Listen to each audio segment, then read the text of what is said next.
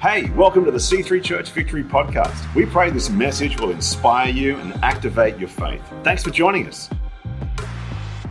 Welcome this morning. Uh, we are going to have a fantastic time in God's Word today. Um, you know what? If you read the Bible and you find it boring, uh, you're reading it the wrong way. And uh, I've had phases in my life where I've it's been dry and I've struggled. Just change it up. Just do something different. Just approach it from a different perspective, you know. Try try doing a word search and uh, just reading a whole lot of different scriptures that relate around one thing in your life. You know, pick a book. Go through a book.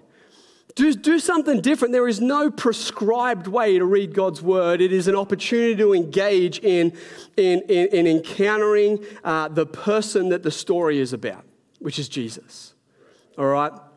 But we are in our... our Our series through Mark, and uh, I don't. I mean, I don't want to. I don't want to sort of get too far ahead of ourselves, but uh, I feel like I feel like this this journey through Mark. It, it's a little bit like. Uh, uh, uh, uh, well, I feel like it's amazing. I'm sure you make your own judgments, but that's cool.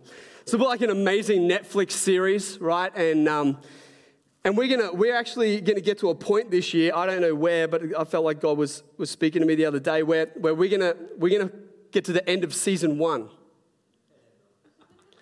We're going to get to the end of season one at some point, and then and then we're going to give it a little gap just to just to create a little bit of like anticipation for season two. All right, and then we'll, we will, yeah, we'll get to season three.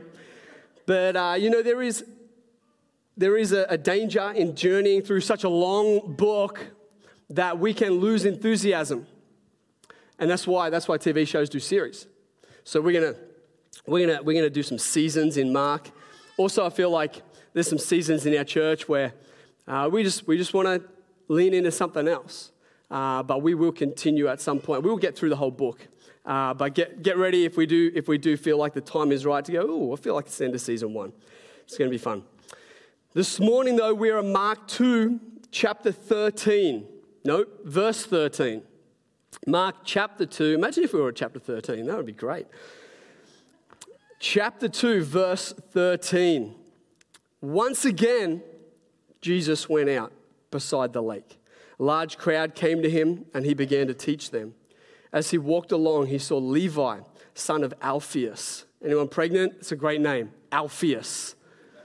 Put it on your list. Some predicting top baby names twenty twenty-four. Son of Alphaeus, sitting at the tax collector's booth. Follow me, Jesus told him. That's interesting, right? It wasn't a question. It was an instruction. And Levi got up and followed him.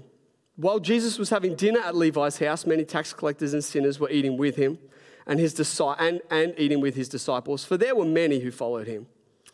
When the teachers of the law, who were Pharisees, saw him eating with the sinners and tax collectors, they asked his disciples, "Why does he eat with tax collectors and sinners?" On hearing this, Jesus said to them, "It is not the healthy who need a doctor, but the sick. I have not come to call the righteous, but sinners." Let's pray. Heavenly Father, I thank you for your word. I thank you for your love. I thank you for your grace. Thank you for your acceptance of us, Lord. God, I pray this morning that you would speak to us, that we would be open right now to hear your word. Uh, I pray that it would produce in us an incredible harvest of character and fruit for your kingdom. In Jesus' name, everyone said, Amen. Online, feel like I heard that, put it in the chat. Amen in the chat. Come on. You know, it, it can be, it can be, it can be a little strange putting stuff in the chat, but it's it's a it's a response mechanism, right? It, it pulls you out of just watching, which is not church. Church is an engagement space. It's not a performance. Church is where we come together so we all celebrate what God's done in our lives. And that counts for you online, even if you're, you're, you're sick, you're on the couch, whatever. Get your phone out, type it in, amen, um, and, and be involved this morning. Who remembers, who remembers, uh, and I'm, I'm, you know, this will be some of you, who remembers toll booths? Right, like I, I remember, I remember the, the, the Sydney Harbour Bridge toll booths, um, and you would pull in and you would toss your coins into the little basket, or there was a person there There was actually a real life person, uh, right? And you would actually have a conversation with them. Um, I felt sorry for those for those particular people. No doubt they suffered their fair share of abuse uh, at the hands of toll payees. Uh, now all we get in our interaction is a beep, right? That's it. We just get a beep. Um, and I don't know about you, does anyone else have like a, just a split second of fear? It's like they've timed the beep just long enough after you've passed the lights and you just question, oh, did I miss it? Beep. Oh. Does anyone else feel that? I have like this moment every time, like, oh, oh. Um, because because we like we, we we don't have it actually stuck on our windscreen. Uh, we we change our car from time to time, and it's real painful if it's stuck on there. So when Rachel and I are both in the car, there is this unspoken expectation that when I'm driving, she's on the toll e-toll thing, um, and and and so Pete would know. There's been a few times we've missed that. Um, and so there is a there is a track record of reason to fear, right? Who knows fear is built on your track record in the past? I wasn't even going to go there, but maybe someone needed to hear that this morning. Fear is, is a false perception of the future based on how you've lived the past. One day, uh, we were we were we were, tra- we were traveling. It was the, the year that we were away, and uh, and we were driving, and we were in Croatia. Um, and Croatia, for all of their history, has not yet arrived at the point where they have the the, the beep toll thing. They still have the real people. Um, uh, unfortunately, those real people, uh, you know, that for, for whatever reason, they don't speak English. The one that we uh, encountered didn't speak English. And we were concluding our our driving sort of holiday around Croatia, and it was... Uh, kind of like our extended family. My parents had come over to do this sort of, this section of the trip with us. Um, we'd hired some cars at the airport and we'd been driving around, seen some amazing, it's an absolutely stunning country. But we were on our way back. And who knows when you've hired a car and, and, and, and then you are getting onto a flight to fly home, you're on quite a strict timeline. You've sort of planned to arrive at the airport, drop the keys off, get in, check in, get to boarding in time. And if you've done any travel overseas, particularly in Europe, you would uh, probably have flown with a company called EasyJet because it's the cheapest way to fly. But if you have, you would know they don't book any seats, right? You you don't get an allocated seat. What there is is a one hundred fifty meter sprint from, from the, the screen because they don't put the boarding gate up. So as the time to board gets closer, you have an entire plane full of people like like packed around the T V screen. You don't want to get packed in though, right? You don't want to get packed in because that's bad. But but then the, suddenly the gate will go up and you have never seen people run so fast with a suitcase. I promise you. Like it is on, right? Because then it's first in, best dressed. They line you up, single file, and whoever is at the front of the line, they get the best seat. That's just how they do it. Um, so so we did not want to be late, and we pulled up to this toll booth, and lo and behold, my brother who is driving the car in front of us realizes he has no cash left in whatever currency it was that we needed to pay the toll. So so so we are like on this, this eight-lane freeway thing that, that comes into like three to go through the toll booths. We are in a mad hurry and we, we cannot communicate with the person because they don't speak English and we didn't speak Croatian and, and, and, and, and he has no money and we can't get through. Right? It's a stressful situation.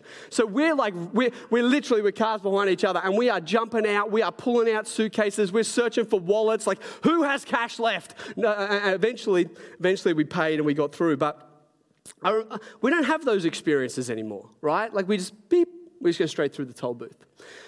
But the person that, that is in our story today, kind of like the, the main character, if you will, the interaction between him and Jesus, he is someone who kind of manned one of these toll booths, right? And we've got to, we've got to, we've got to get ourselves in the cultural context of the time where, where there, when you were traveling on these ancient highways, you actually would pay a toll to enter a particular region. And and so Levi was this person. He would sit at the collector's booth and he would he would collect a toll, which is really interesting. We're going to unpack that a little bit later. But but let's look at our opening scene. Okay, opening scene. You've got to you've got to read scripture and realize Jesus, Mark, for instance, here, he didn't put these titles in. He didn't put chapter and verse. He is writing, and so sometimes stories flow through a heading. Sometimes a heading creates a really great spot, and then we get a new opening scene. This is one of those moments. We have an opening scene where Mark says, once again, he's starting a new recount of a particular time with Jesus. Once again, Jesus went out beside the lake. Once again, those words are there to communicate to us that this is a recurring theme. This is not a once-off practice by Jesus. This is a recurring theme that Jesus removes himself from the crowd, from the ministry, from the place of output from him, and takes himself into a place of quiet space and solitude, all right? Once again, Jesus went out beside the lake. A large crowd came to him, which means that when he went out by the lake, they weren't there. He had these seasons in his life, this rhythm to his life where he withdrew. And we've got to, we've got to look at the detail in Scripture. Don't just read a story and just, just skim. Too often when we skim Scripture, we miss what Jesus is really trying to articulate to us. Once again, he went out. It's this pattern, minister, withdraw. Minister in the city, the crowds. And we know already that because people have been telling their stories, he can't go into the city without a massive crowd. Excuse me. You realize that everything Jesus did had intention. He had, he had a, a, a limited period of time. Everything Jesus did had intention. If you remember, we, we talked about this idea of, of discipline. Discipline is decided intention, right? It's decided intention. Jesus lived with this incredibly disciplined life where he decided everything he was going to do was going to have intention. Now, I don't know about you, but but I'm, I'm not like that. There's there's great chunks of time in my life where I'm like just free-flowing. Like I'm, I, I, I will lose like an hour and a half, two hours in the evening to Netflix. There is no intention there. There is no discipline. There is no reason behind it except I literally want to have no intention, no discipline, and no reason because I am emotionally exhausted from trying to have an element of discipline in some area of my life. I'm not sure if you relate. Thank you. I appreciate that, Pastor Simo. Desire alone doesn't do it. And I, I don't want to harp back around to the discipline message too much. It's on YouTube if you want to revisit it. But, but discipline is what builds rhythms. Discipline is what builds routines, and the routines which produce in us the thing we desire, right? Often we desire to be or act or have a certain uh, uh, character within us. Like I desire to be generous, but then that first opportunity comes up and I, I'm not intentional. The discipline to engage is not there. And so we can have these desires, but lack the discipline, and we will never arrive at the destination if we don't develop the discipline. Don't miss these little things in Scripture. The next thing we get to, right, the next thing we get to is, is that once again, Mark makes a distinction between the crowd and the disciples. And we have we have picked up on this a number of times through Scripture because it is incredibly important that we understand that even those who were closest to, to Jesus, when they went to write their story, they articulated that there was a distinct difference. Absolutely, Jesus engaged with the crowd. He ministered to the crowd. He came and, and, and he met the needs at times of the crowd. But really, the people that he did life with, the people that he sat with, the people that he withdrew with to talk, to, to, to, to you know, there was a difference between them and the crowd. Disciples followed Jesus. There's a, there's a, there's a pursuit articulated in that. There is a desire that is demonstrated in our response to Jesus or to the invitation to walk with him. There is, there is, there is something that we articulate in our desire, in our posture, that is, that is demonstrated by the way in which we walk with Jesus. We can choose just to be the crowd, to pop in for the miracle moments, and then to disengage. But there's a difference between those who sat with him, talked with him, asked him questions, uh, that, and that's the disciple. There is intimacy, there is conversation with the disciple. One of the fascinating things to do, if you're looking for a way to sort of like stir up your, your, your Bible reading, is study the people that Jesus invited to be his disciples. Now, throughout Scripture, we understand, yes, there's the twelve, but there was a whole lot of others, right? And often, you know, there's there's argument in, in scholarly um, sort of work around, was Levi actually Matthew, right? I'm going to I'm going to leave one of our other pastors to unpack that, but in, a, in next chapter, Jesus appoints his twelve, and there's Matthew, the tax collector, son of Alphaeus, but this is Levi. Were they the same person? Scholars can't decide. Um, but what we do know is that there was a whole lot of people that Jesus invited to follow him who did, who then maybe Jesus didn't actually appoint as the twelve, right? And so maybe Levi was one of them. We don't know, but we know Jesus engaged with him to follow him. And it's an interesting study to look at who Jesus asked to follow and what their background was, because as we've said, Levi was this toll collector, right? At that point in time in the, in the history of Israel, under Roman rule, Rome, the way they rule, they appoint uh, like sort of uh, kings, if you will, right? This is where we get King Herod, his whole family line. He was Jewish, but he was appointed by the Romans to be king of the Jews in that area, okay? And so the tax collectors, well, they actually really worked for King Herod because it was his little little region. They were called tetrarchs, right? And there was three of them around that, that particular area at that, that time, three different kings. And when you went from one tetrarch to another tetrarch, you had to pay a toll. Tolls for tetrarchs, all right? And so and so some scholars say Levi was that, that particular toll collector, right? Still, you know, pretty despised, right? Because if prior to that, you could walk these highways for free. I wasn't around when the first tolls went in, but I can imagine there was a little bit of angst. Like, I used to drive on this road for free, and now you're telling me I have to pay, and there's still potholes. Like, what are you doing with my money, right? And so some scholars would say Levi was that tax collector. He worked the toll booth, right? Other scholars will put Levi in the, the second tax collector category, the one that actually collected taxes on behalf of the Romans. Now, if you're, if you're a Jewish, like, I'm collecting tolls for the roads, you weren't liked. But if you were collecting tax for the Romans, you were despised. Like, it was the lowest of the low job that a Jew could step into, and actually, actually on behalf of the, the, the ruling, the oppressing people at that time, you were taking my hard-earned money for them. Are you, are you kidding me? Right? So, so either way, either way, Levi's not the most liked person. Okay? He's not. He, he, that's just the way things go. If, if he is a tax collector, as opposed to a toll collector, differentiation. If he's a tax collector, what we can pick up from the story is that he probably had a collection booth near to the edge of the lake, which means he was probably collecting tax from the, those that would fish, right? Whether it was import or export, whatever, it was to do with fish. That's why it's near the lake. Now, I don't know if, if you're putting two and two together here, but a number of Jesus' disciples used to be fishermen. Simon, Andrew, James, John, they're all there.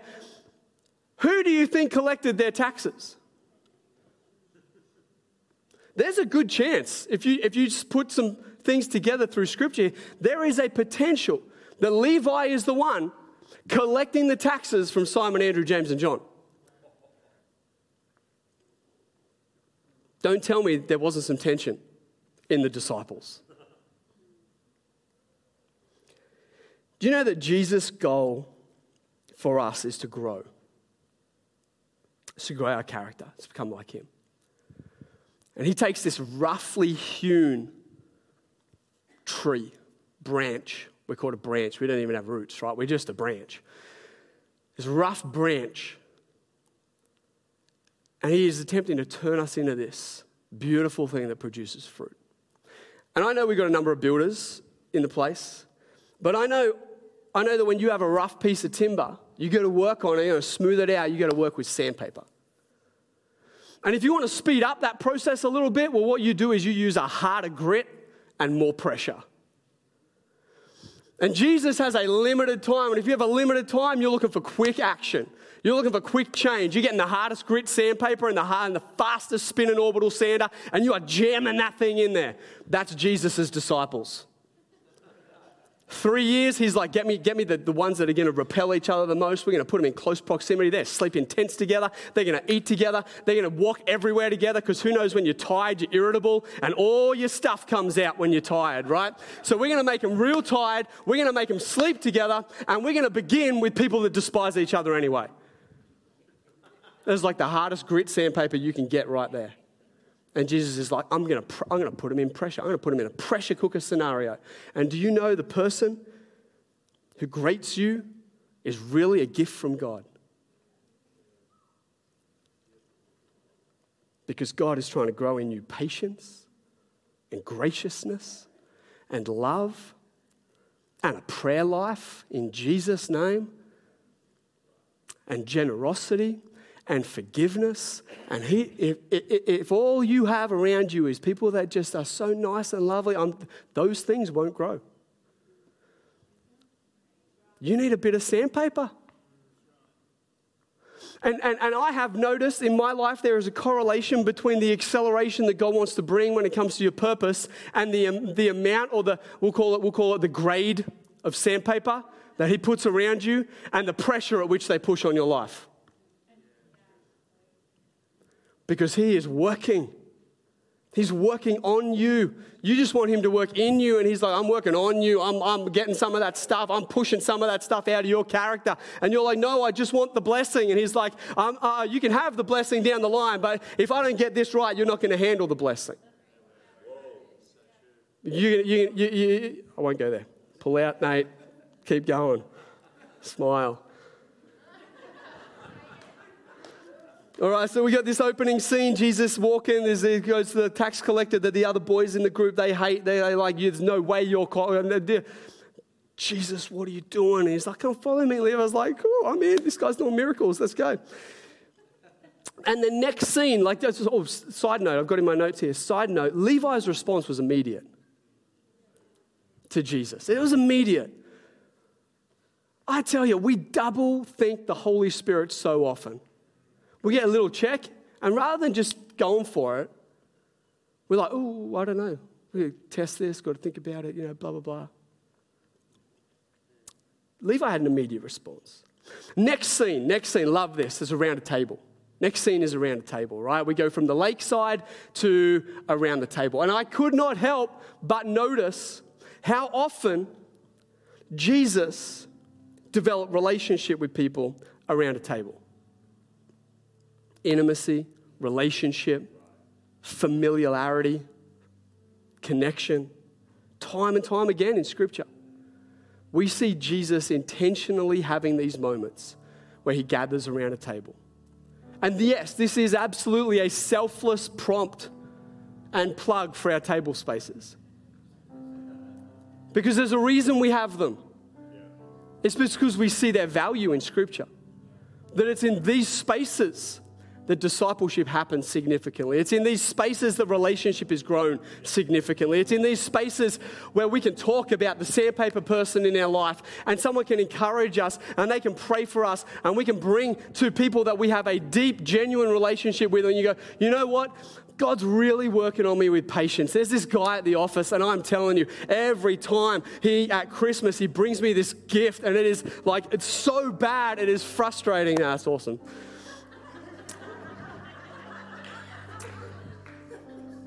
In Jewish society, table fellowship was one of the most intimate expressions of friendship.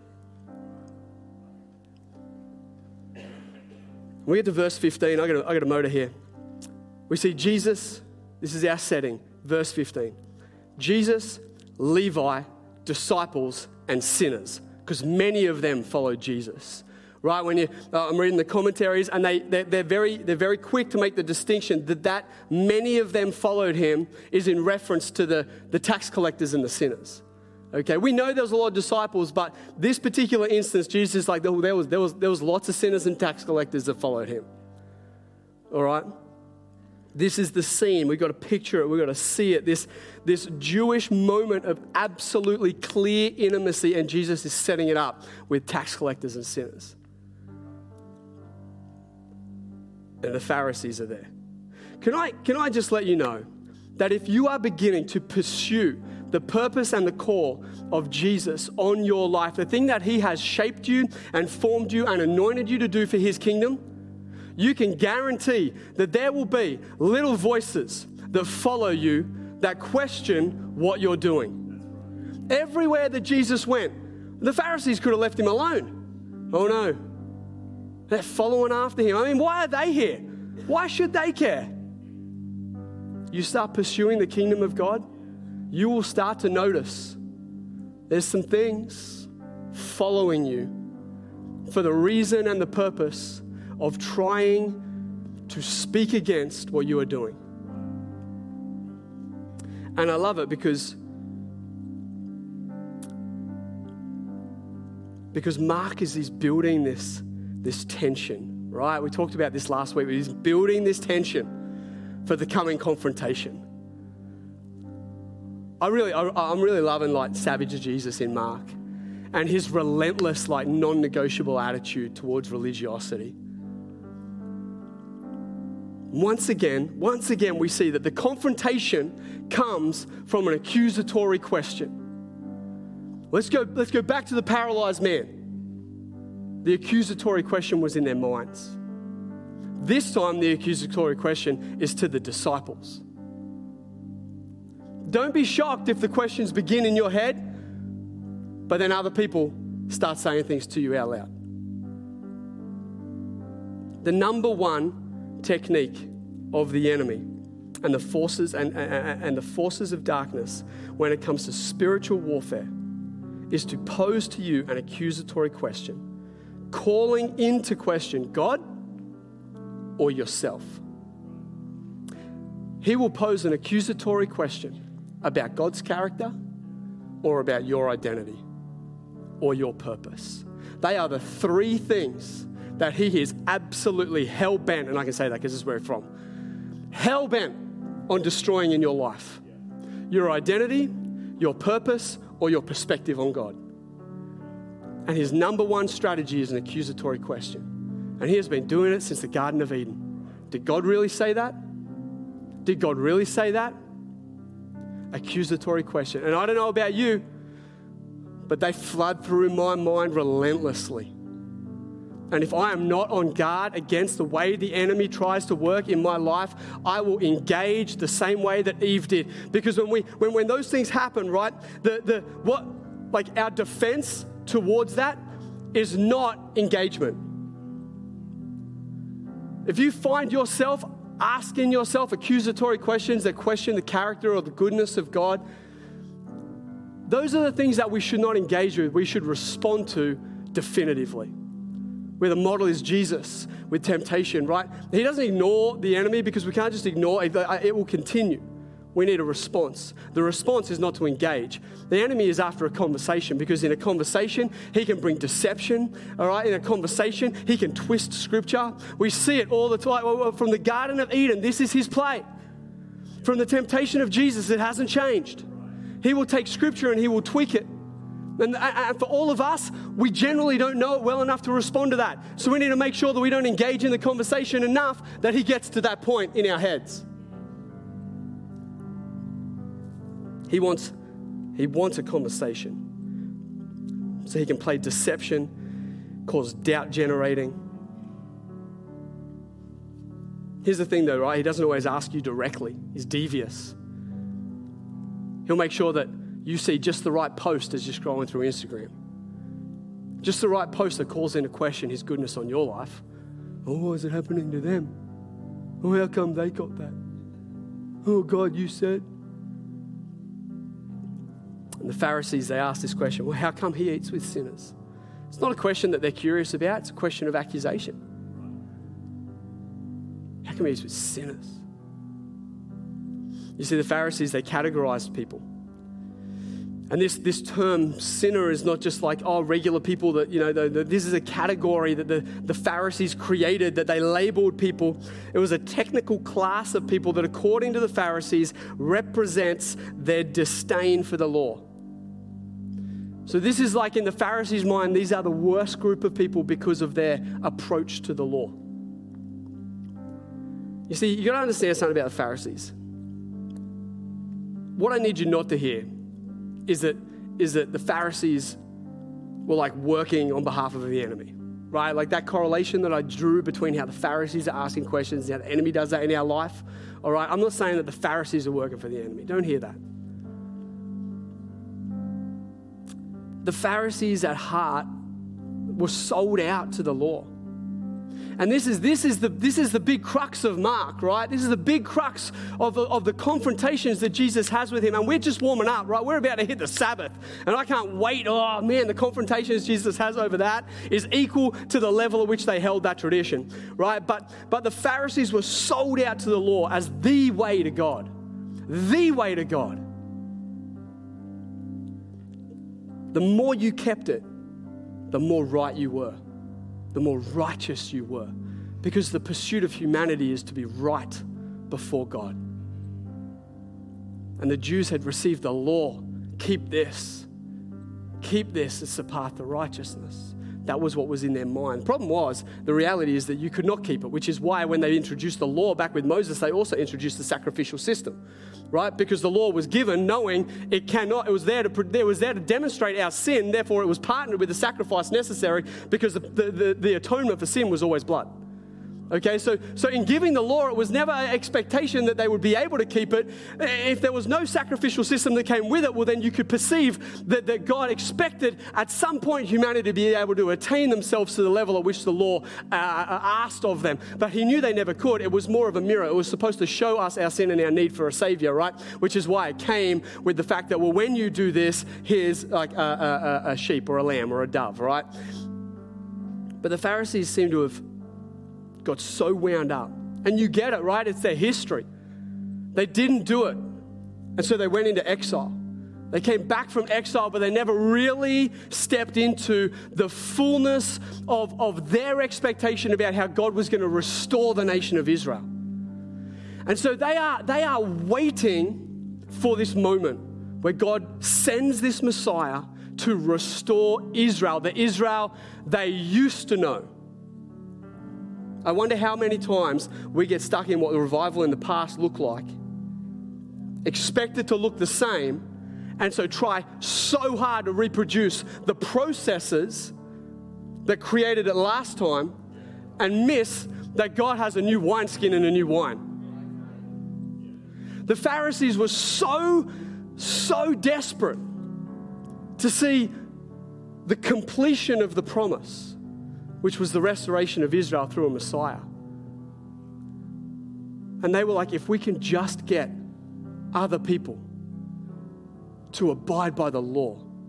Now, they had a particular bent. The Pharisees, there was a number of these Jewish sects, Pharisees, Sadducees, those sorts of things. The Pharisees cared the most about the purity laws because they were like, we've got to be pure before God. This is this. If we can get everybody to, to abide by all of these purity laws, God will send the Messiah.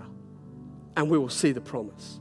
So you can understand a little bit about why they were so bent out of shape. You can understand why they were so intense. We should be really careful we don't judge the Pharisees. But Jesus sure uses them as a model for us to see where we can go wrong.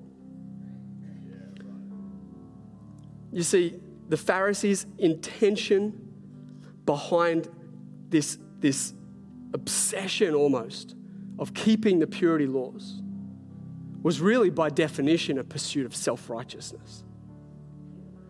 I had a conversation with God this week. I'm like, God, can you give me a message that is like really uplifting? Like I just, the last two weeks, have, they've pushed on a few things. Can this just be like, God's going to open doors in your life. It's going to be fantastic. I'm believing for miracles. We just have that message, God. And, and, and I'm reading it and God's like self-righteousness. I'm like, God, that is not, that is not the message that I really wanted to bring. Because self-righteousness by definition, right, this is this is Nate's definition. The belief that in our actions and behaviors, we are good enough to be right with God. That somewhere in us, we believe, I can do it.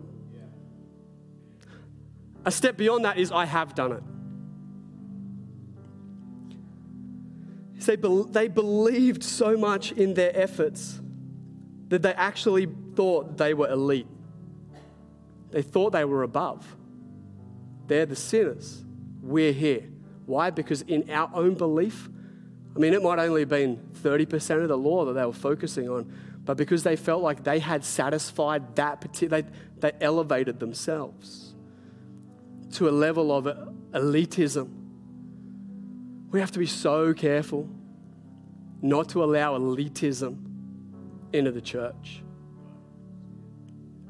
They believed in their efforts that they were elite, that they were above, that they were better than the rest, that they could do it. They could perform well enough, behave good enough to be right with God. That was their core belief. And, and ultimately, that was the thing that Jesus had the biggest issue with.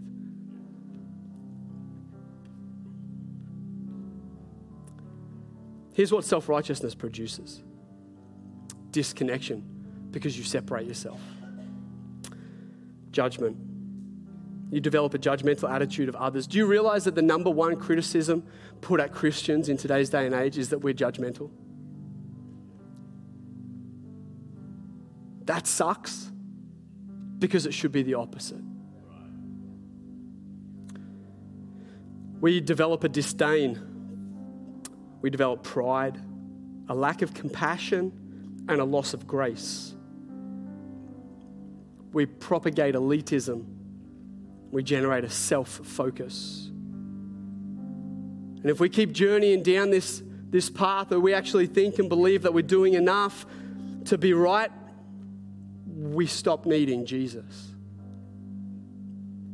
We stop needing his grace, his forgiveness. And you want to know where that leads?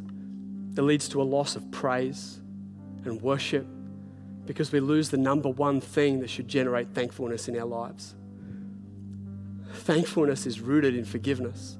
Thankfulness is rooted in his grace. Not, not, not because he got us the car or the spouse or whatever it was we were praying for. I mean, that, that can be like icing on the top of our thankfulness, but true thankfulness is rooted in knowing who I was and what he's done and therefore who I am because of him. That is where my thankfulness is rooted. So it doesn't matter if, if I'm having a terrible day. I got chaos going on in my life. Everything I've been praying for is not coming to pass. I'm still thankful because I'm forgiven. The moment we enter into self-righteousness, we lose the, lose the capacity to root our thankfulness in that moment. And we wound up, we end up wound up, we end up pent up, we end up irritable, irate, because we're exhausted by religion. Because religion is all about self-righteousness. Every single major religion on planet Earth is about you doing better, being better, and trying to achieve a certain status before that God. This is actually where Christianity is supposed to be different. It's, this is the one thing that sets us apart, is that we don't have to. Jesus came here so we don't have to, because we can't. He came because we can't. I don't know, I don't know if you're getting this one. Every other religion says we've got to try harder to get higher. Jesus says you can't, so I'm going to come to the lowest depths so that I can actually lift you up and take you to a place that you could not have attained on your own. And Jesus' response to them is a it is a barely veiled calling out of their heart. It's, it's, it's like, it's like, it's like, it's like, you know when someone has like this really veiled kind of attack at your character? This is barely veiled. Like the, he's not even really trying to hide that, that, that, that, that he's putting the knife right into the sore point in the Pharisees' heart. But verse seventeen is what he says, right? Verse seventeen, I love this quote by N T Wright. Human respectability can so easily mask reality. We get so good at presenting. And Jesus' response says, yeah, it's not the healthy that need a doctor, but the sick. I've not come to call the righteous, but sinners. And here's the thing. We're about to have an altar call because some people in this auditorium, and you need to know something. I was praying this morning and I'm like, I'm I'm, I'm putting myself on the altar for Jesus. I'm like, I know. I'm human and I know. I absolutely have moments where I lean into self-righteousness. I get judgy with people. You know, another thing with judgment is that when we judge others, we actually set that standard within ourselves. And most of us are unhappy and dissatisfied because we're not measuring up to the own, the old, the, the, the, our, the, we're not measuring up to the standard we have set within ourselves of which we've judged others. Now I'm praying this morning, Jesus, I'm sorry. Because the truth is that all of us, every single one of us, whether you're watching online this morning or you're here in the auditorium, we are sinners saved by grace. I know some people have issues with that, but the issue that most people carry with that is the level of maturity they have to hold two truths in tension. Because the two truths here is truth. I am a sinner. I fall short of the glory of God. Absolutely, we all do, Romans tells us. But there is a truth over here in tension that I am also forgiven. I am a new creation made new in Christ Jesus. And he who, be- who knew no sin has become sin so that I might become the righteousness of God in Christ. So I am a sinner and yet I am righteous. But if I let go of one of those, then I move into an unhealthy position in my theology, right? If I am only a sinner, then I cannot ever be right with God and I cannot come boldly into his throne room and know that I am an accepted, loved son of the Father. But if I am all the way over here and all I know is that I'm righteous, then I never consider my sin and I never bring it to him and be thankful for his grace and forgiveness. And so our maturity has to be the point at which we can hold both truths in tension so that I am constantly, I am constantly, God, I fell short. Thank you for your forgiveness. I'm a sinner, God. These thoughts I think, these words I say, these comments I make, these things I do. But I'm so thankful for Jesus. I'm thankful for his blood. It washed me clean. I know you've removed my sin as far as the east is from the west. But if we forget that we have sin first to be removed, then we don't need this. We don't need Jesus. And here's what happens, right? I promise you, I'm, I am landing this plane right now. If we don't have both of those things, and we have too heavy a sin awareness, then what we do is we, we acknowledge that we fall short.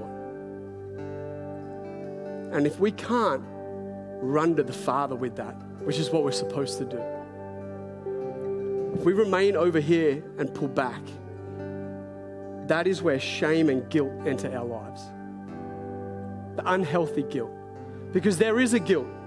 I think it's Paul that tells us. It's always good to go with Paul. He wrote like two-thirds of the New Testament. So if you're going to guess, go with Paul. There is a good guilt that comes with conviction. Oh, I did fall short. That should drive you to Jesus. That immediate moment should be the catalyst for you to flick like the afterburners of your heart straight into the loving arms of the Father who fully accepts you. And in that moment, receive his forgiveness. You don't need to carry the weight of sin. You need to acknowledge you fall short.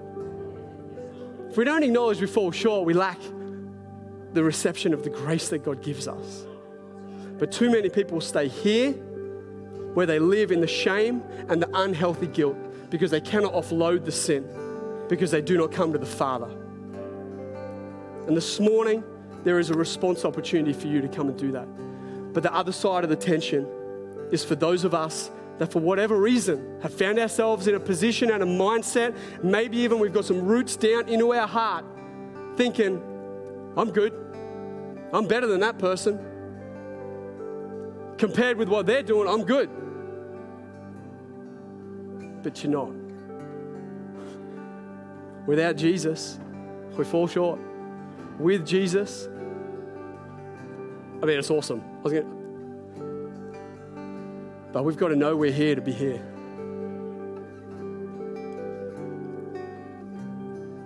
Matthew eleven, twenty-eight to thirty in the Message, it says this. It says, you tired, worn out, burned out on religion? Come to me. Get away with me and recover your life. Because that religiosity, it strangles your life. Come to Jesus. Release that. Let go of the attempt to be good enough and receive the grace that enables you to be in his eyes. I'll show you how to take a real rest.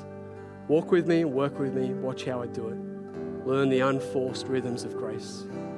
I won't lay anything heavy or ill-fitting on you. Keep company with me and you'll learn to live freely and lightly. Can we stand in this place, church?